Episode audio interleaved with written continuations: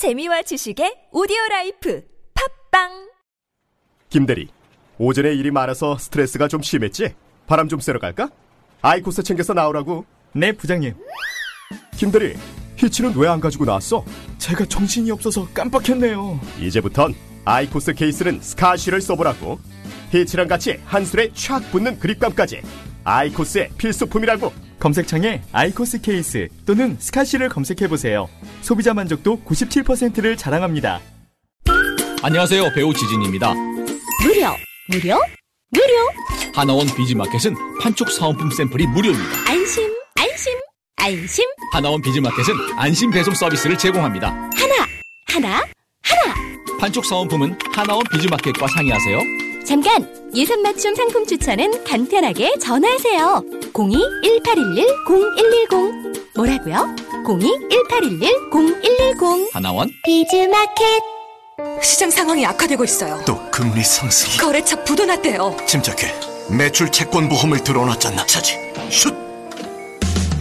신용보증기금 매출채권보험이 대한민국 중소기업의 골든타임을 지킵니다. 연쇄부도의 위험에서 안전할 수 있도록 거래처에서 외상 대금을 받지 못할 때 손실 금액의 80%까지 지급해 주니까 기업의 외상 거래에서 매출 채권 보험 가입은 더 이상 선택이 아닌 필수입니다. 기업을 살리는 매출 채권 보험 대표번호 1588-6565 자세한 사항은 홈페이지에서 확인하세요. 이 캠페인은 중소벤처기업부와 신용보증기금이 함께합니다.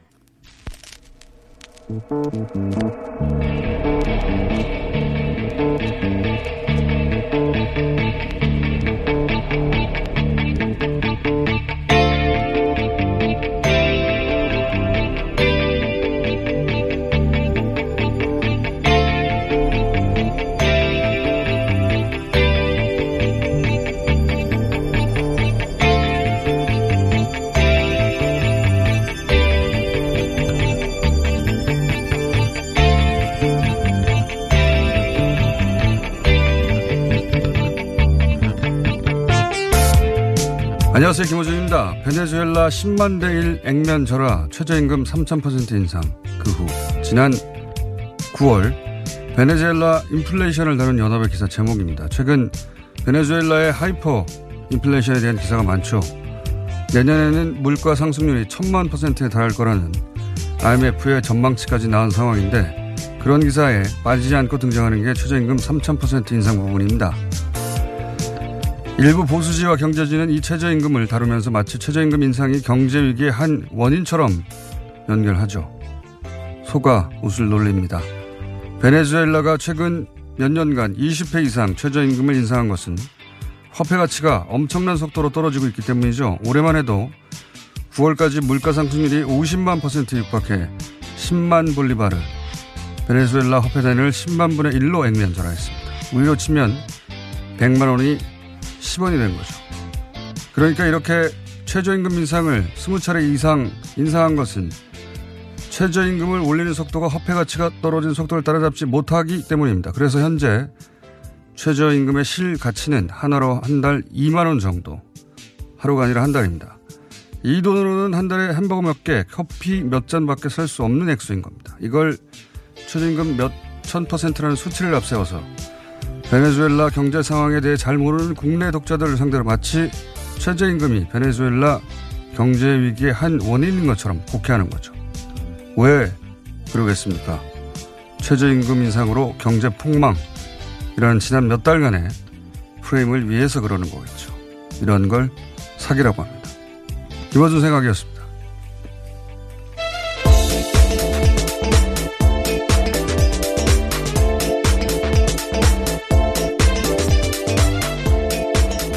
시사인의 김은지입니다. 최저임금 인상 경제 폭망, 예, 이 이슈 몇 달간 얘기했었는데, 네, 예. 그렇죠.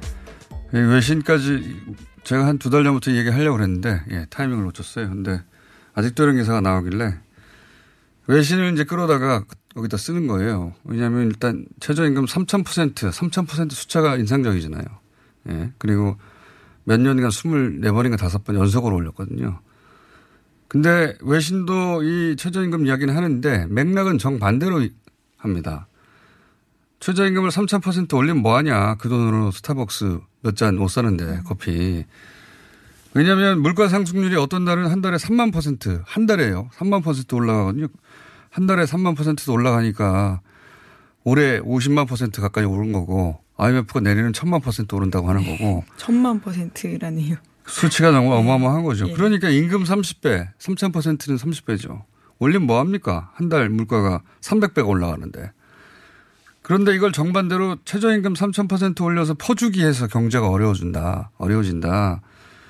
라고 하는 지금 현재 보수 프레임을 끌어다가 써먹는 거예요. 외신을 번역하면서. 최저임금하고 퍼주기라는 용어가 이 베네수엘라 경제 상황을 설명하는 어, 경제지 기사에는 빠짐없이 나오는데 이게 처음부터 그런 의도와 시각을 가지고 기사를 쓰는 겁니다. 그래서 또 우리 보수 정치인들이 자꾸 베네수엘라를 인용하는 거예요. 예. 퍼주기 하다가 망했다고.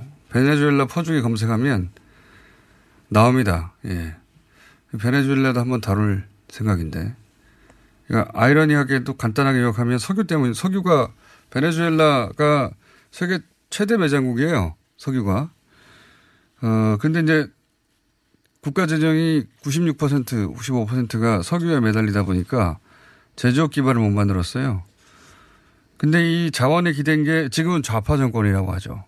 우파 정권 때나 군부 정권 때도 그러면 자원이 안 기대냐. 그때도 그랬어요. 그리고, 어, 그때는 그러면 잘 먹고 잘 살았느냐.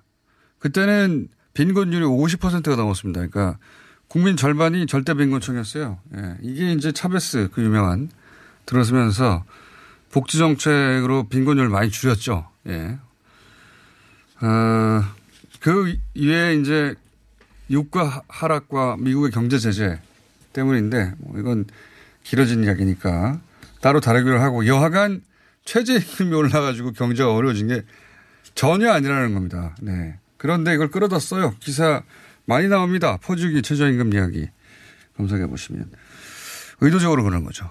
자 여기까지 하고요. 첫 번째 뉴스는요. 네, 북미 관계 관련된 소식인데요. 마이크 폼페이오 장관이 2차 북미 정상회담 관련해서 고위급 회담이 열흘 이내에 열릴 거다라고 공개 발언했습니다. 멕시코 방문 중에 미국의 소리와 인투, 인터뷰 에서 한, 한 말인데요. 2차 북미 정상회담의 날짜와 장소를 잡는 작업을 하고 있다면서 관련 논의를 이어가기 위해서 약 열흘 내에 자신과 북한 측 카우턴파트의 고위급 회담들이 여기에서 열릴 것으로 매우 기대한다라고 이야기했는데요. 여기라는 표현은 미국을 거론한 것이라는 게 대체적인 분석입니다. 뭐 분석까지 할 거 있나요? 미국에서 그 전에 네, 멕시코에서 인터뷰를 했기 때문인데요. 아, 그렇군요. 예. 예. 그럼 멕시코는 아니겠죠. 예. 예. 북한도 아니고. 여하간, 어, 최근에 이제 언제 행, 그 북미 정상회담이 있고 언제 고위급 대화가 있고 언제 실무회담이 있나 관련 기사가 좀 많이 나옵니다. 어, 그런데 이제 전반적으로는 그런 것 같아요. 지금 실무회담이라고 하면 비건 최선희. 네, 그 예? 라인을 지목하게 되는데요. 근데 비건 최선희 실무회담이 비엔나에 있을 것이다부터 시작해서 여러 차례 보도가 있었는데 아직도 안 열리고 있거든요. 이게 이제 친무회담을 건너뛰려고 하는 것 같고, 예, 저희가 잠시 후에 좀 다뤄보겠지만, 어, 그 미국과 북한은 이런 것 같습니다. 지금까지 정상회담을 한번 하고, 그리고 실무회담으로 내려가서 다시 어, 디테일을 정리하고 정상회담까지 가는 방식, 바, 바텀업이라고 하죠. 이게 실무회담을 거치면서 굉장히 이제 복잡해지고 전체적으로 성공 가능성이 떨어진다고 보는 것 같아요. 네, 탑다운 네. 방식이 성공적이었다라고 보는 과거의 모델들이 있습니다. 그러니까 싱가포르 상황이 그랬던 네. 건데요. 실제 그 북한과 미국의 협상 지난 20여 년간 협상에서 이렇게 밑에서부터 위로 올라가는 방식이 성공한 적이 거의 없죠. 예. 그래서 자꾸 이제 말들만 많아지고 하니까 어 위에서 아래로 내려가는 방식. 그런데 이제 반려들 가지고 되겠는가. 그래서 이번에는 아예 그 넘버 투라고 실제로 볼 수 있는 저는 그렇게 봅니다. 이제는 어 김여정 부부장이 직접 미국에 가는 거 아니냐 이런 보도가 나오고 있어요. 예. 네, 그런 가능성을 이야기하는 보도들이 꽤 많은데요. 실제적으로 김영철 부위원장이 가서 폼페이오 장관과 뭐 잘 잘 상황이 좋지 않았다라는 전례들이 있기 때문에요. 이번에는 김 여정 부부장이 가는 게 아니냐라는 예측이 올라가고 있습니다.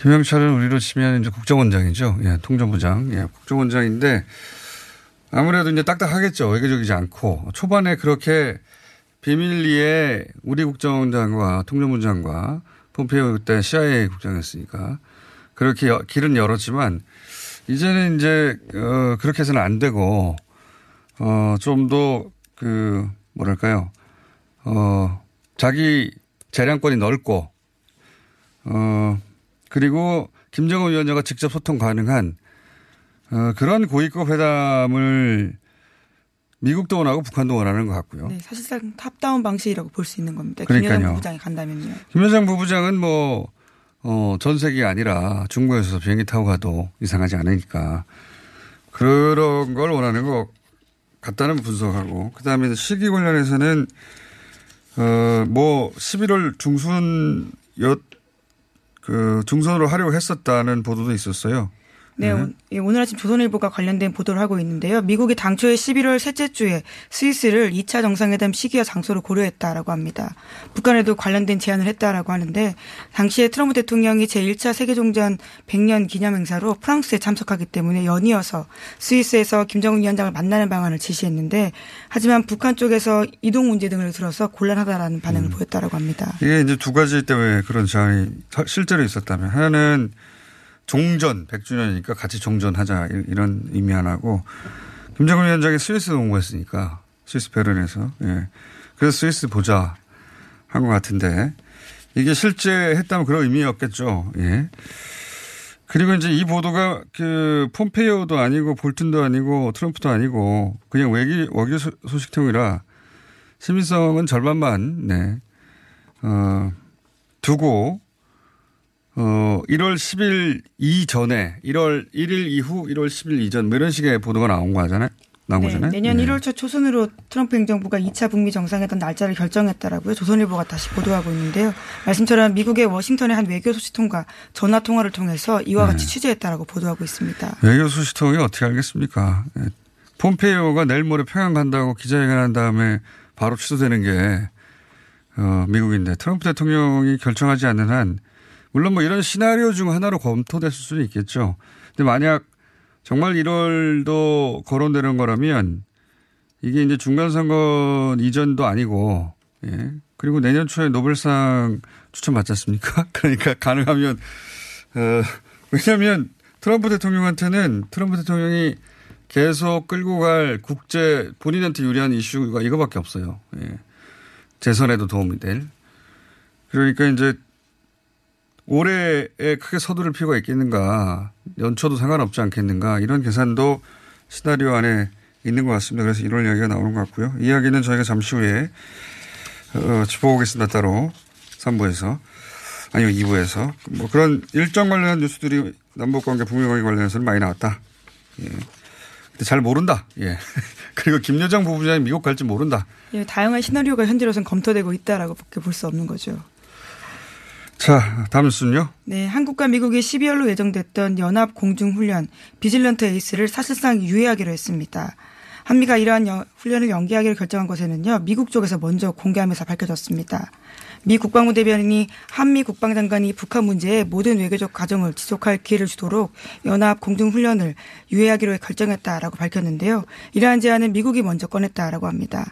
이것은 지난 8월만 8월에 보더라도 굉장히 다른 변화인데요. 지난 8월 말에 매티스 장관이 현재로서는 추가적인 유예 계획이 없다라고 밝힌 바가 있는데 이와 변함이 아주 많이 변한 겁니다. 뭐 어떤 고위 관료든 장관이든 사실 이 북미 관계에 대해서 코멘트하는 거는 그 관료나 장관의 입장에서 하는 말이겠지만 사실은 아무 소용이 없어요. 예. 그건 그냥 트럼프 대통령이 그 시점에 결정하는 게 최종이고 그 전에 본인들의 견해는 어, 별로 중요하지 않더라 지금까지 보니까 어, 장 작년이 아니죠. 8월 말 8월 말 때는 어, 한미 연합훈련 관련해서 이제 마치 하반기 할 것처럼 했거든요. 네, 그 당시 현재로서는 추가적인 유예 계획 없다라고 해서 논란이 일어난 바가 있습니다. 네. 근데 이제 지금은 안 한다는 거죠. 안 한다는 거고 트럼프 대통령이 어, 돈쓸 이유가 없다라고 믿는 이유 하나 있고 또 하나는 아까도 말씀드렸듯이 미국이 북한과의 관계는 망치고 싶어 하지 않습니다. 트럼프 대통령이. 트럼프가 재선까지 계속해서 끌고 가서 성과를 낼 유일한 국제 프로젝트예요. 예. 저 말잔치를 한다고 하더라도요 결정적인 순간에는 그런 행동들을 하지 않았다라고 보면 될 텐데요. 예, 그래서 이 북미 관계는 우리 보수 진영이 바라는 것과는 무관한 게 트럼프 대통령이 계속해서 끌고 와서 성과를 내고 싶어하는 분야입니다. 어, 그래서 아무리 중간에 떠들어 봐야 이 길은 계속, 계속 간다. 어, 그렇게 보시면 될 것 같고 관련해서 어쨌든 어, 연합훈련도 유예 했습니다. 예, 다만 어. 한국군 훈련은 예정대로 이루어진다라고 합니다. 자 다음 순요. 네, 미국 연방국세청이 이명박 전 대통령 부자에게 조사를 받으라고 소환장을 발부했다고요. 어제 저녁 MBC가 보도했습니다. 혐의는 돈 세탁과 탈세인데요. 이는 미국 정부 역시 다스를 이명박 전 대통령의 소유로 인정했다라고 그런 뜻으로 이해할 수 있습니다. 미국 남부의 엘레바마주에는 다스 미국 법인이 있는데요. 여기에 CEO가 이명박 전 대통령 아들 이시영 씨입니다. 이 또한 미국 국세청이요 인정하면서 최고 경영자라고 지목했다라고 합니다. 이게 저희가 잠시 후에 주진희 기자하고 이거 취재한 게 주진희 기자거든요. 취재하고 직접 연결해 볼 텐데 핵심은 두 가지입니다. 하나는 우리 판 우리 법원 판단 어, 다스 실소유주가 이명박 전 대통령이라는 그 판단과 미국 국세청 판단이 일치한다는 거예요. 예, 첫 번째는 미국 국세청은 우리 법원 판단과 별개로 미국 다스 현지 법인의 실소유주를 이명박 전 대통령을 판단했거든요. 예, 그러니까 결론이 같다는 거고 두 번째 의미는 이제 우리 법원이 판결한 것은 다스 국내 법인의 실소유주로서 횡령 탈세 등등을 어, 유죄로 판단한 것인데 어, 이 미국 다스 관련은 여태 전혀 다뤄지지 않았던 소위 해외 비자금.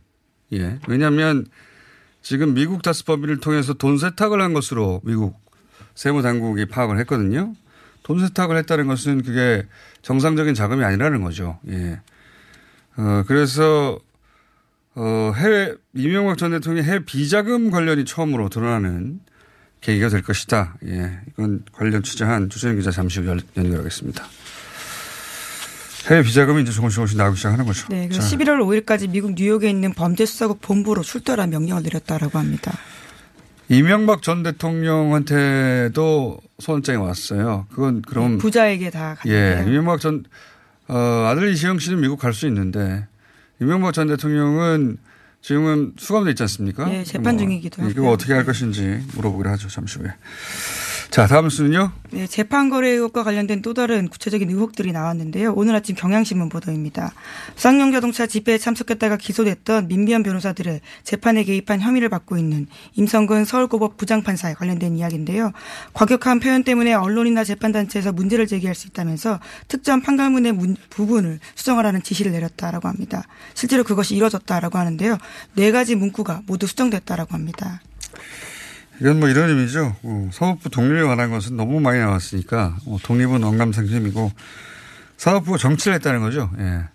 기본적으로 판결문을 적을 때도 어, 예를 들어서 어, 피고인들 여기서는 미- 피고인들 민변입니다. 민변의 변호사들 이 헌법에 보장된 집회 자유를 지키고자 집회를 개최했지만 피해자 경찰 쪽인데요. 예, 경찰 쪽 집행, 직무 집행도 적법한 것으로 볼수 없는 마찬가지로. 그러니까, 그러니까- 이거는 피고한테 유리한 부분이에요. 네, 민변 쪽에 유리한 표현들인데 예. 모두 빼라고 했고요. 오히려 민변 쪽 사람들이 행정 행동과 표현에 피해자에 대한 분노와 공격적인 태도가 드러나 있다라는 예. 식의 표현을 넣으라, 넣으라고 했다고 합니다. 자, 다음은요. 네, 박근혜 청와대와 정부가 한국은행의 금리 인하를 압박한 정황이 안종범 전 수석의 문자 메시지에 남겨 있다라고 하는데요. 어제 저녁 KBS가 보도했습니다. 뿐만 아니라 조선일보에다가 관련 기사를 청탁해서 금리 인하에 적극적인 한국일보를 비판하라는 메시지도 내- 넣었다라고 합니다. 어, 뭐, 여기도 역시 한국은행 독립에 대해서는 뭐 말할 것도 없고 독립이 되기는 커녕 여섯 차례 연속 금리를 내렸다는 거죠. 예. 기사는 두 가지 정도로 알수 있네. 하나는 조선일보가 국정 운영의 파트너였어요. 예. 그, 지금 조선일보가 현 정부 사안에 사사건건 반대하는 것도 연결해서 생각해 보자면 이 권력 상실감도 있는 것 같아요. 그때는 내가 나라를 움직였는데 보수 정권 안에서는 어, 그런 상실감에 의한 분노, 예. 네, 그래서 문자 내용을 보면 언론인으로서 이런 일까지 할 수가 있냐라는 의아함들이 드는 것들인데요. 네. 당시에 정찬우 금융위 부위원장이 안종범 수석에게 보낸 문자인데 강효상 선배와 논의했다. 기획기사로 세게 도와주기로 했고 관련 자료를 이모 기자에게 넘겼다라고 했는데요. 강효상 의원은 지금 현재 자유한국당입니다. 당시엔 조선일보 편집국장이었는데요. 그러니까 이런 식의 문자를 아예 주고받았다라고 하는 거죠. 예. 아까, 어, 사법부가 빼라고 했던 표현, 분노와 공격적 태도, 이걸 조선일보가 보이죠. 예. 두 번째는, 어, 빚내서 집 사라. 이게 우리 경제에 끼친 피해, 해악이 어마어마한데, 지금도 이제, 그렇죠. 이 빚내서 집 사라 연대 책임이 조선일보에 있는 겁니다. 네, 물론 강효상 의원 쪽에서는요, 정부 측으로부터 기사 청탁이 있었는지는 기억나지 않는다. 정상적인 절차를 거쳐서 기사가 작성된 것으로 알고 있다. 이렇게 주장하고 있다고 합니다. 그럼 이 문자 뭡니까? 강효상 선배와 논의했고, 기획 기사 3개 도와주기로 했고, 관련 자료들을 넘겼다. 이건 뭔가요? 네, 실제로 그때 기사가 연속으로 나갔다라고 합니다. 그리고 실제 그리고 한국은행 금리가 여섯 번 연속으로 내려갔고, 예. 1%대로 내려갔고, 그러면서 대출이 어마어마하게 늘어났죠. 그래서 빚내서 집 샀죠. 예. 그래서 가계부채가 우리나라 어마어마한 거 아닙니까, 현재? 자, 오늘 여기까지 하겠습니다. 시사인의 김은지였습니다. 감사합니다. 바로 이어서 어, 이명박 전 대통령 1심은 15년이 선고됐는데 이 판결은 이명박 전 대통령과 다스 어, 관계 속에 드러난 혐의에 대한 판단이었죠. 이명박 전 대통령 해외 비자금 관련은 여전히 의혹 단계에 머물고 있는데 돌파구가 마련될지 모르겠습니다. 미 연방국세청 IRS가 이명박 전 대통령과 아들 이시영 씨에게 소환장을 발부했습니다. 이 건을 직접 취재한 주준희 기자 연결합니다. 안녕하십니까?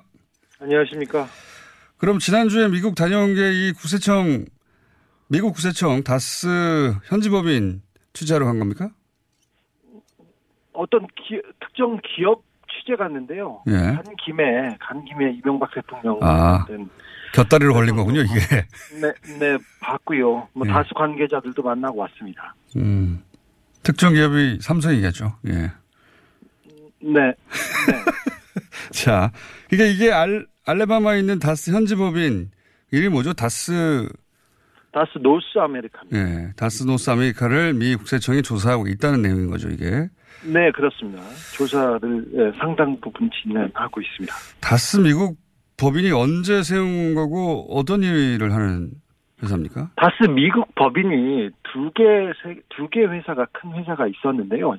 2012년 초에 이제 이명박 대통령이 재임, 어, 재임 하고 말기에 예. 어, 다스 North America로 이렇게 저기 통합돼 가지고 운영됩니다. 앨라배마에. 그렇구나. 그 이명박 재임 기간 내에 설립한 회사들인데 이제 통합돼서 이제 다스 North America로 네. 하나의 회사가 됐고 여기서도 이제 현대자동차 시트 공급하는 거죠? 그렇죠. 거의 대부분이 그, 그 옆에 있는 예. 현대자동차 앨라배마 공장에 납품됩니다. 음. 현대 자동차 미국 현지 공장이 알바마가 있고 그 옆에다가 이 회사를 세웠다. 예. 네. 근데 이제 이명박 전 대통령이 다스는 자기 소유 아니라고 지금도 주장하고 있는데 미국 국세청이 이 미국 다스 현지 법인에 대해서는 이명박 전 대통령 소유라고 결론을 낸 거 아닙니까? 그죠? 네, 뭐 미국 국세청에서는 이 회사가 이명박 전 대통령의 소유라고 특정하고 있습니다. 그래서 음 그래서 그 어 이 그 다스에 대해서 그 해명하라고 다스 관련된 내용을 소명하라고 이명박 대통령한테 소환장을 어 발부한 겁니다.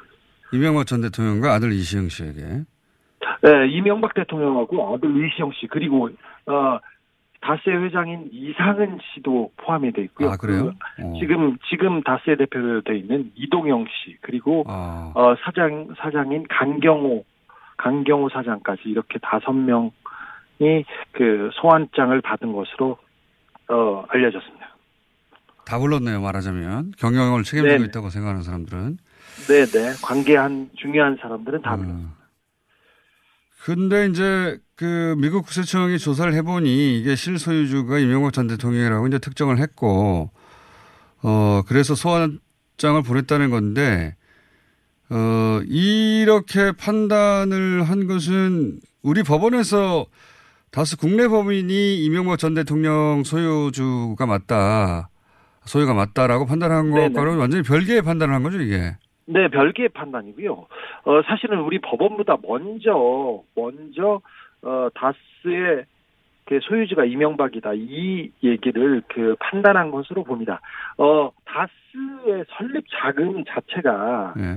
다스의 설립 자금 자체가, 어, 이명박 대통령으 로부터 이렇게 와- 왔고, 그 운영과 그, 그런 운영과 관련된 돈 자체도 이명박 대통령에 의해서 움직였다고 이렇게 보고 있는 것 같습니다. 그러니까 미국의 IRS가 미국 다스 현지 법인의 소유주를 이명박 전 대통령으로 특정한 것은 설립 자금의 출처를 추적하다가 그리고 그 돈 쓰임새를 추적하다가 아, 이 돈의 주인이 이명박 전 대통령이구나 이렇게 판단했다는 거죠. 그렇습니다. 돈 쓰임새를 저, 처음에 보다가 조금 이상한 흐름이 있고, 그래, 그래, 근데 역추적해 보니까 설립 자금부터 아예, 음. 아예 이명박 대통령과 관계에 있다. 이렇게 판단한 것 같습니다. 어, 뭐 자금 출처를 추적하는 것은 뭐 IRS가 굉장히 유명한데 근데 네. 어, 왜 이명박 전 대통령의 소위 이제 해외 비자금에 해당되는 돈인데 그렇다면 이게 해외에 나가서 네. 그 돈을 어 이명박 전 대통령의 소유라고 판단하게 되는 거를 좀 구체적으로 얘기해 주십시오. 어떻게 음, 음, 이건 다스 관계자도 이런 비슷한 얘기를 하고 있는데요. 예. 어, 어, 다스의 미국 공장을 지을 때 거액이 이렇게 넘어와서 이렇게 투자돼서 어, 짓지 않습니까? 예. 그때 설립 자금을 그 한국 한국에 있는 그 한국은행, 한국 신한은행이나 외환은행 같은 그 한국의 은행에 어, 미국 그 지점에서 돈을 거액을 대출받아서 다- 받았습니다. 설립 당시에. 그런데 예. 어, 그런데 몇 달 후에 한 두세 달 이내에 그 어, 수백억의 돈을 예. 계속 갚습니다. 다 갚는다. 갚습니다.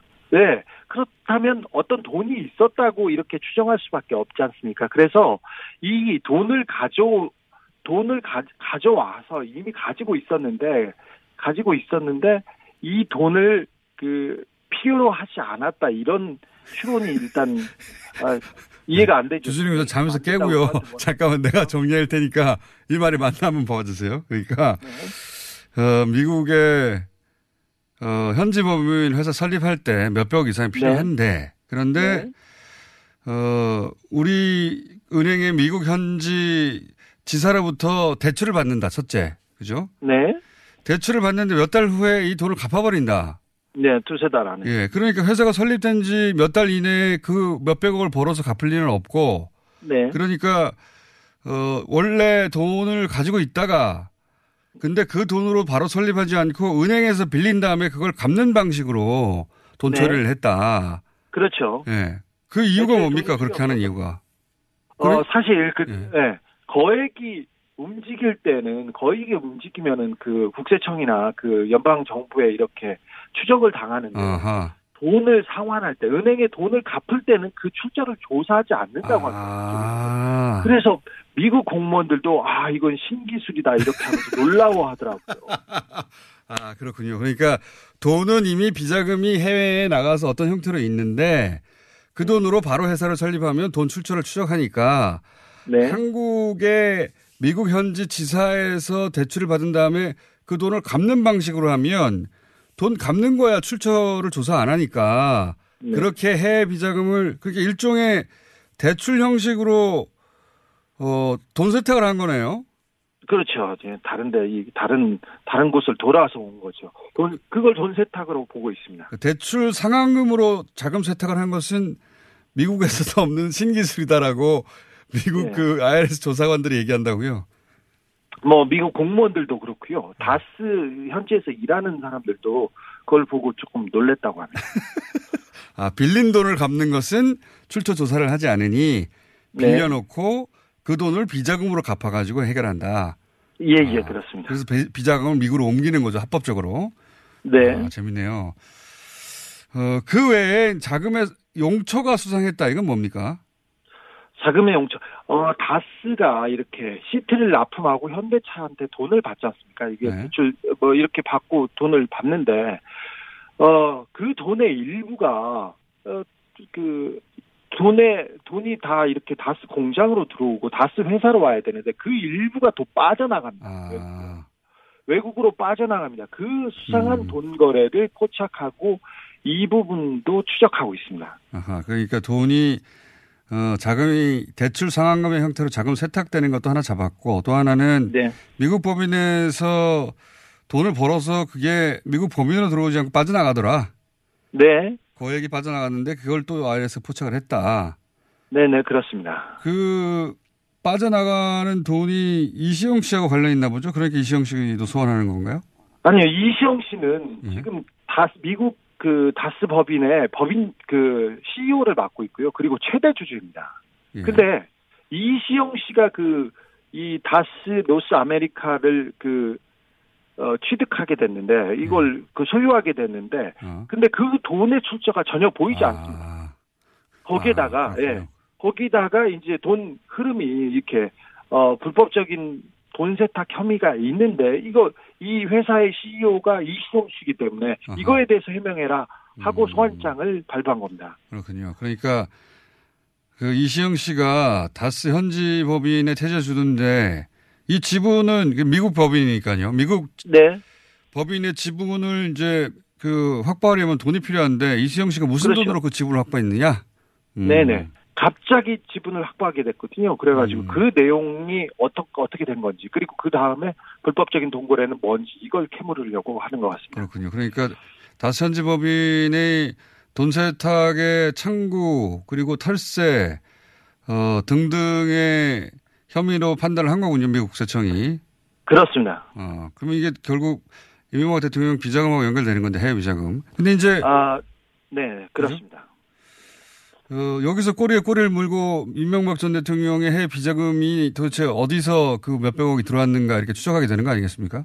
네, 그리고 어디로 빠져나갔는지 음. 상당 부분 수사가 진척된 것으로 보입니다. 네. 어, 거의 수사가 진행된 단계에서 예. 진행된 단계에서 거의 마지막 단계에서 소환장을 발부해서 그래서 음. 너, 너 이게 어떤 거니 해명해봐라 이게 마지막 그 기소 전에 마지막으로 기회를 주는 게 소환장 발부입니다.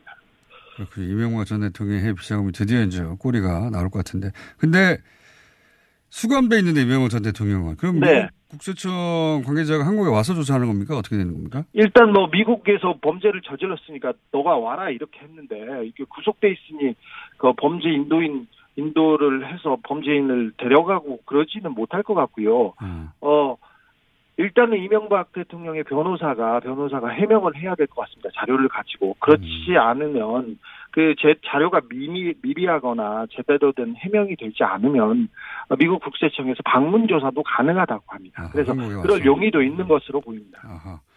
그러면 이제 아들 이시영 씨 같은 경우는 미국에 가야 되겠네요. 네, 그렇습니다. 어, 미국 뉴욕에 있는 범죄수사국 본부에 와서 조사를 어, 받아라 이렇게 명령을 했고요. 어, 다스 쪽에서는 다스 쪽에서는 출두해서 출두해서 어, 조사를 받겠다는 입장인 것으로 저- 저는 확인하고 있습니다. 알겠습니다. 그 원래 이제 그 삼성 관련 취재 갔다가 이, 이 건도 어, 파악이 된 걸로 아는데 오늘 오후에 다시 출장 가는 거는 어, 관련 취재입니까? 음, 네, 관련 취재인데 이런 말을 해도 되는지 모르겠습니다. 네. 그런 말을 하면 안 되잖아요. 아유.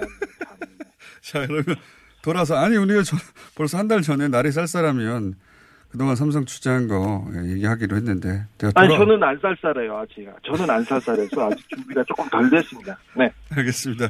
귀국하면 어, 다시 연결하도록 하겠습니다. 네, 네, 수고하셨습니다. 알겠습니다. 쌀쌀하니 조심하십시오. 지금까지 주준 기자였습니다. 오빠, 오빠한테서 매력적인 향기가 나는데? 어, 역시 박지희. 한 방에 알아보는구만. 헤이브로 올인원 파워바로 샤워하고 왔지? 아, 이 오빠 여자들이 좋아하는 건 어떻게 알고? 확실히 헤이브로 올인원 파워바 쓰는 사람 옆에 가면 뭔가 다른 느낌이 있어.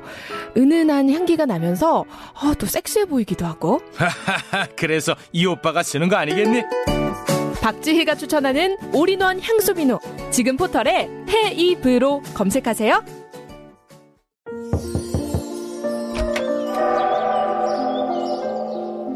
힘주지 마세요. 대장이 양보하세요. 안짱해진 영양은 그 부드러운 미궁 대장사랑. 아무도 몰랐어요. 제가 벌써 사고 나온 걸. 앉자마자 밀려오는 배출의 카타르시스. 빅동의 추억. 미궁 대장사랑. 이번 여행은 어디로 갈까? 일정은? 항공은? 호텔은? 아, 너무 어렵네. 여행 상품 결정하기가 수학 문제만큼 어려우시죠? 이럴 때일수록 정석으로 가야 합니다. 어려운 여행풀이 여행 정석이 친절하고 정직하게 답을 찾아드립니다. 하나투어 공식인증 예약센터 여행 정석 02-756-0003 여행 정석을 검색하세요. 정직한 여행사 여행 정석 02-756-0003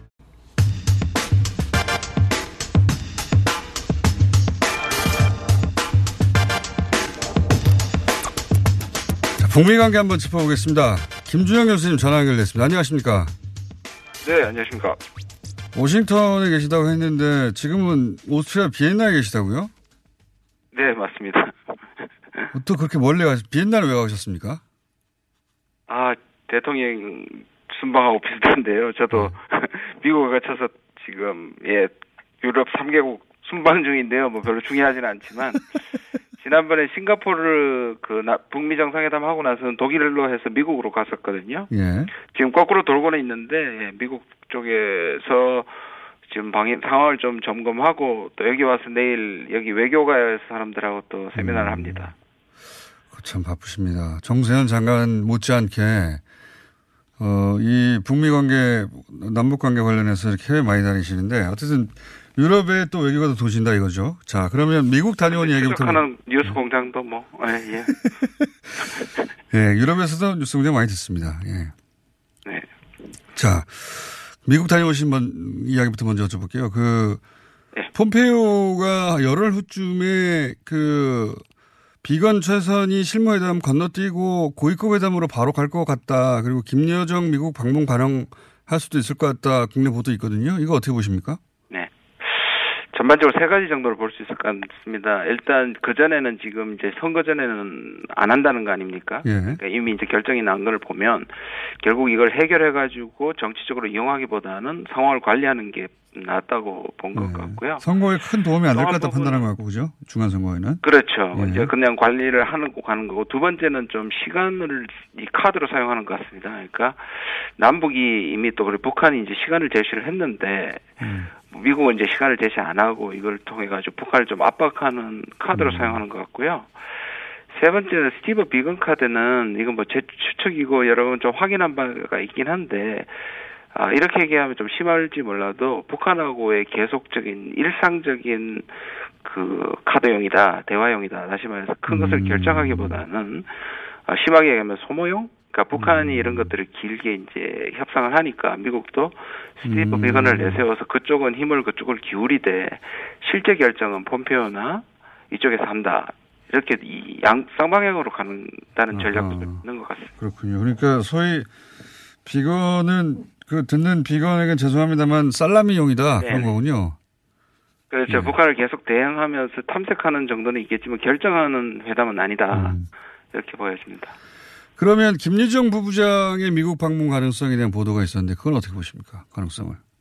충분히 가능한 부분이고요. 근데 이제 이거를 이게 이 김여정이 가게 된다면 이제 이런 부분에서는 또 다른 그 가능성이 등장하는 것이고 또 미국은 기, 기본적으로 김영철보다는 이제 뭔가 어, 탑에서 그러니까 김정은의 그 속마음을 듣고 싶어 하기 때문에 만약에 그렇게 바뀐다면 그게 나쁘다고 생각하지는 않습니다. 음, 그렇군요. 어, 소위 이제 백두혈 통해 미국이 직접 가는 건데 김여정 부부장이 간다는 거는 어, 다른 어, 김영철 통전부장이나 어, 다른 사람에 비해서 재량권을 많이 가지고 간다 이렇게 볼 수 있지 않겠습니까? 그죠? 그렇죠. 예. 예. 지난 폼페이오 방북 때, 예, 예. 방북 때 이미 김여정 부부장이 배석을 했으니까 그때 이야기된 것일 수도 있겠습니다. 네네 그렇고 만약에 김영철을 워낙 미국 쪽에서 못마땅해 하니까 예. 북한에서 보이는 선의일 수도 있고요. 예. 현송월 단장 미국 동행 가능성도 나왔거든요. 이거 아십니까 혹시?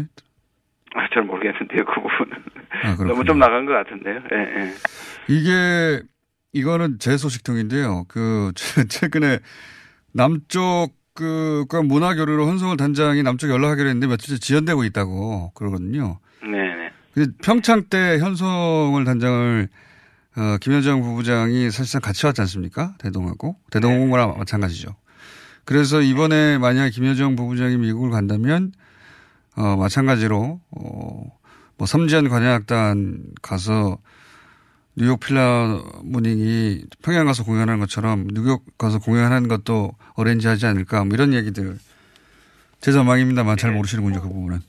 아, 아니, 전 뭐 전혀 의미 없지 않은 게, 왜냐하면 이게 이제 너무 벼랑 끝 교환으로 가는 것 같거든요. 그러니까 종전과, 그 다음에 뭐 신고, 그 다음에 영병과, 그 다음에 제재 완화, 이런 것들에 대한 좀 대통령도 말씀한 것처럼 좀 이거를 판을 좀 유연하게 키우자는 의미에서는 의미가 있다고 생각합니다.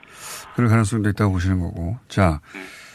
자, 그럼 유럽에 가셨으니까 유럽 얘기도 좀 해볼게요. 그, 유럽에서 이제 성과도 있고, 또 미진한 부분들도 있고, 뜻대로 안된 부분들도 있고, 뭐 그렇긴 한데, 전반적으로, 어, 한번 짚어볼게요. 교황, 교황 방문의 효과는 어떤 게 있을 거라고 보십니까? 방북을 하게 되면.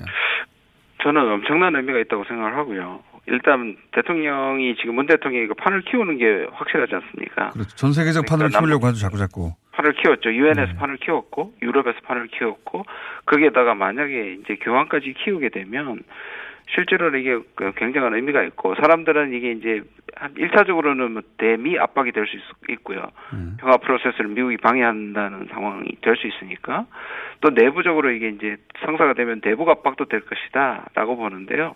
근데 대북 압박도 압박이지만 오히려 북한을 안심시킬 수도 저는 있다고 생각합니다. 김정은의 경우에는. 그러니까 결국은 미국만이 북한에 대한 생존을 보장하는 건 아니다.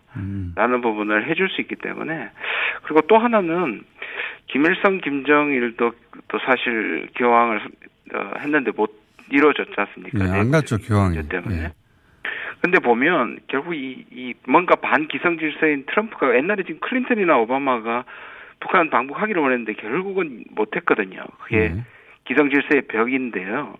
저 그런 면에서 교황도 어떤 의미에서 그 저기 가톨릭 질서의 어떤 의미에서 반기성 질서인 분인데 이게 성, 이, 그 성사가 된다면 또, 또 다르게 뭔가 김정은, 트럼프, 그 다음에 교황 프란체스코까지 뭔가 이 기존 질서를 뛰어넘는 어떤 역사적 사건이 될 수 있다고 생각합니다. 그러니까 이제 문재인 대통령의 그 아마 노림수는 이 한반도 평화 프로세스는 전 세계적으로 돌이킬 수 없는 어, 흐름이고 어, 전 세계인이 인지하고 있고 그러니 북한도 빨리 그리고 미국도 빨리 특히 미국이 이 흐름에 거스르는 일을 하지 말라 이런 압박의 의미가 있다. 이렇게 해석하신 것 같아요. 그 부분이 제일 중요한 부분이고요. 예. 또 미국의 내 국내 여론, 그다음 세계 여론을 바꿀 수 있는 측면이 있죠, 세계. 그렇죠. 이제 남북은 이렇게 어, 이 긴장 완화를 하고 싶고 어, 전 세계도 그렇게 알고 있는데 미국이 왜 빨리 안 해주냐 이런 압박을 어, 세계 여론을 만들고 싶어하는 거 아니겠습니까 지금 말하자면. 그렇죠. 그래서 이제 제재 완화 얘기를 이제 좀 담대하게 얘기한 부분이 있는 것이죠.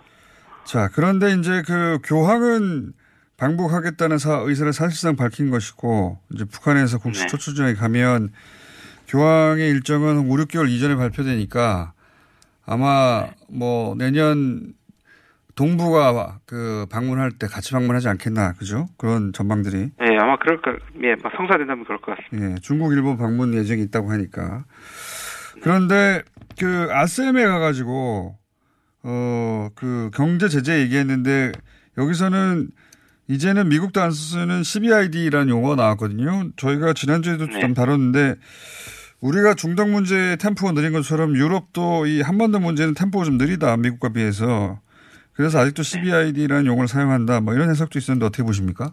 왜 CBID가 나왔는가? 그래서 전, 예, 그뭐 일단은 아무래도 느릴 수밖에 없고 유럽의 상황에서 어, 동북아가 조금 1차적으로 멀어져 있으니까. 멀죠. 예. 근데 지난번에 제가 아까 말씀드린 것은 싱가포르 직후에 제가 이제 독일로 갔을 때도 독일의 반응이 영 시- 시큰둥했거든요. 예, 예. 지금 제가 내일 제가 이제 내일 확인을 해봐고 저도 궁금한데요. 그때 굉장히 냉소적이었고 한국 사람들이 너무 나이브하다, 예. 순진하다.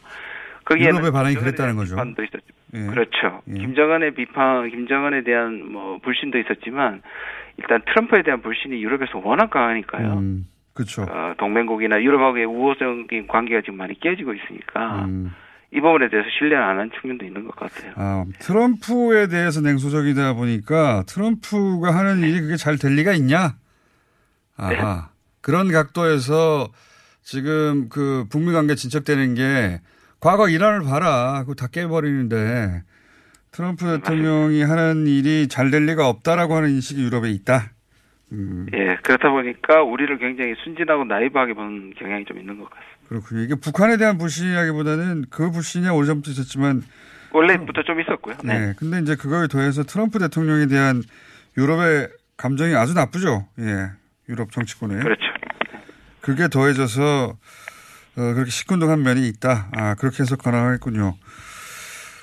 내일 유럽의 외교 어, 그 인사들을 만나신 다음에 다시 한번 도대체 어, 왜 그러는 건지 예, 또 지나치게 덤덤한 건지 알려주시고요. 오늘 나온 보도인데 북미 정상회담이 내년에 열릴 수 있다 이런 얘기 나오거든요. 미국에 계실 때 이런 얘기 들어보셨습니까? 네네. 예, 계속 지금 뭐 미국 내부에서의 그 불신은 굉장히 심한 것 같고요. 예.